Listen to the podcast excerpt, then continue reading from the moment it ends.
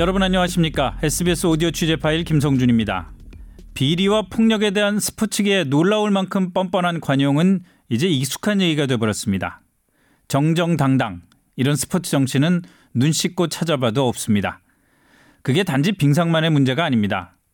오늘은 수영연맹의 행태를 소개해드리죠.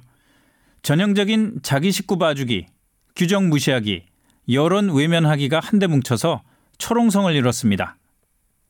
그런데 이 수영연맹의 문제는 연맹 내부에서 그치지 않습니다. 오늘날 스포츠계 지도부의 문제로까지 연결되는 고리가 있습니다.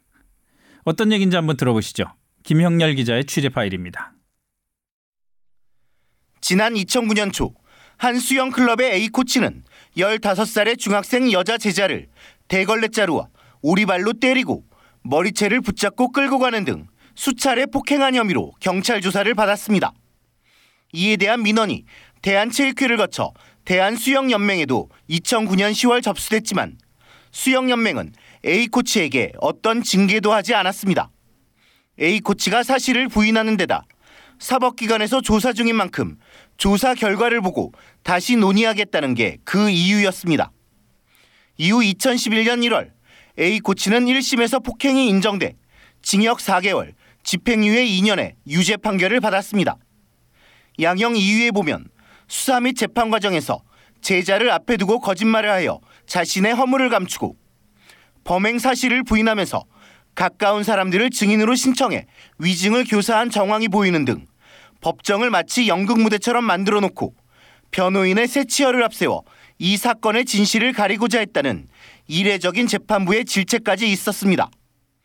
A 코치가 어린 제자를 폭행한 뒤 반성의 기미도 보이지 않았던 겁니다.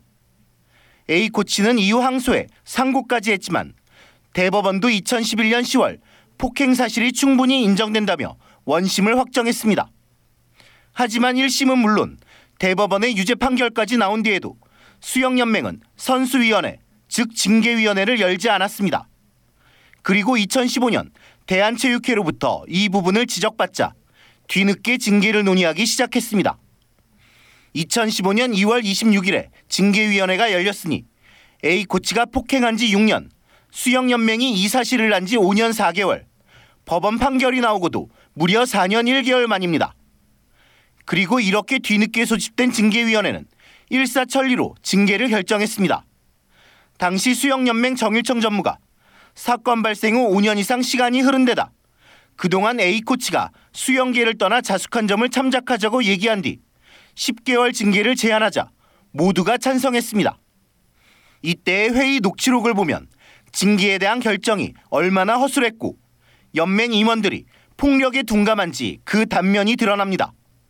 먼저 한 임원이 A 코치가 어떤 판결을 받았는지 물어보자 정일청 전무는 아직 그런 건 없고 폭행에 대해선 일부 아마 인정이 된 것 같다는 두루뭉술한 답변을 내놨습니다. 사법부의 결정을 보고 징계를 논의하자고 해놓곤 사법부의 판결 내용도 확인하지 않고 징계 회의를 연 겁니다. 더구나 폭행 빈도나 정도에 대해서도 전혀 알아보지 않은 채 징계 수위부터 논의했습니다.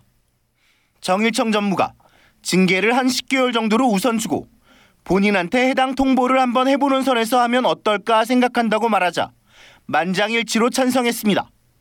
수영연맹 규정에 따르면 폭력 행위를 한 지도자는 경미한 경우 6개월 이상 3년 미만의 자격정지, 중대한 경우 3년 이상 자격정지에 최고 영구제명을 하게 돼 있는데 사실 확인도 없이 경미한 폭행으로 규정한 겁니다.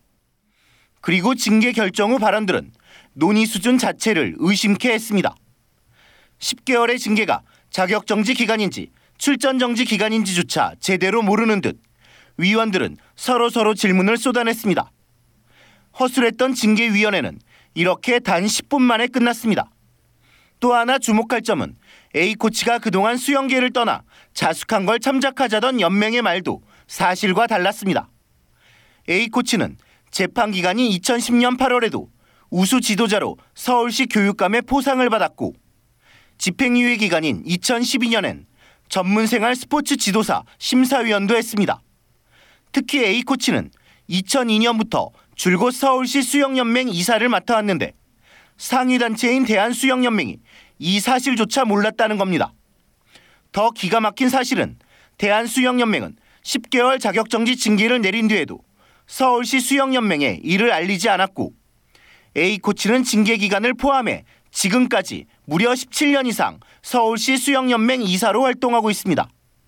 사실 확인을 위해 서울시 수영연맹에 문의해보니 자신들은 대한수영연맹으로부터 징계에 관련한 어떤 공문도 받은 바가 없어서 A코치가 선수 폭행으로 법원에서 유죄를 받거나 대한수영연맹의 징계를 받은 사실을 전혀 몰랐다는 답변이 돌아왔습니다.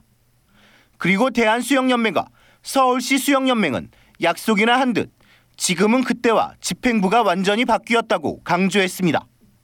그렇습니다. 집행부가 바뀐 건 맞습니다. 당시 대한수영연맹을 이끌던 이기흥 회장은 2016년 정일청 전무가 횡령과 배임 수재 등으로 실형을 선고받고 수영연맹 간부들의 비리 혐의가 연이어 밝혀지자 이에 대한 책임을 지고 수영연맹 회장직을 내려놨습니다. 그리고 7개월 만에 대한체육회장으로 화려하게 복귀해 현재 대한민국 체육계를 이끌고 있습니다. SBS 김영렬입니다.